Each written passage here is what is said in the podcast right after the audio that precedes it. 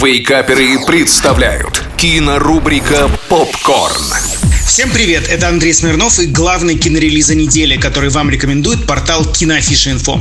На этой неделе стартовал хиленький женский блокбастер «Код 355» от создателей франшизы про Борна. Пятилетка гендерного равноправия на большом экране привела к полноценному абьюзу мужчин-суперагентов. И теперь в игру вступают настоящие тетеньки-профи. Сюжет этого фильма настолько скучный, что даже лень пересказывать. Если коротко, то пять спецагентов мультинациональной политической мастей, привыкшие работать в одиночку, вынуждены объединиться против общего врага со сверхсекретной технологией, способной стать причиной хаоса во всем мире. Всех возглавляет нахрапистая рыжая из ЦРУ в исполнении чудесной актрисы Джессики Честейн. У нее в напарницах Пенелопа Круз, Лупита Ньонга, отвечающие нет не за Африку, а за Британию, а также Дайан Крюгер и Фань Бин-Бин. Прекрасные голливудские красотки носятся по всему миру и мутузят мужиков. Главное достоинство кода 355 в том, что в условиях пандемии и закрытых границ можно хотя бы полюбоваться страноведческими красотами в виде Парижа, Марокко, Шанхая, ну и так далее. В общем, тут слабая четверочка из 10 баллов.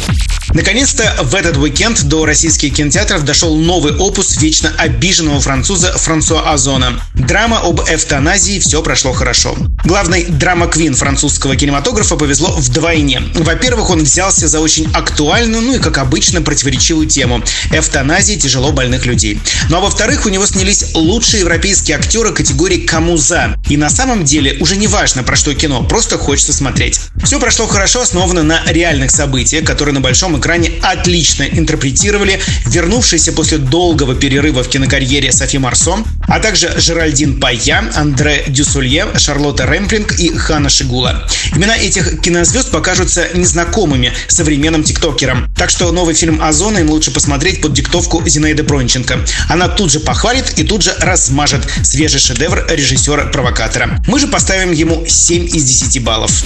Ну и самый удобоваримый и универсальный релиз этой недели очередной визуальный гротеск Гильермо Дель Торо, снявший новенькую экранизацию классики американской литературы начала 20 века «Аллею кошмаров». Сам постановщик просит не называть свою работу хоррором или фэнтези-сказкой, он топит за остросоциальную криминальную драму.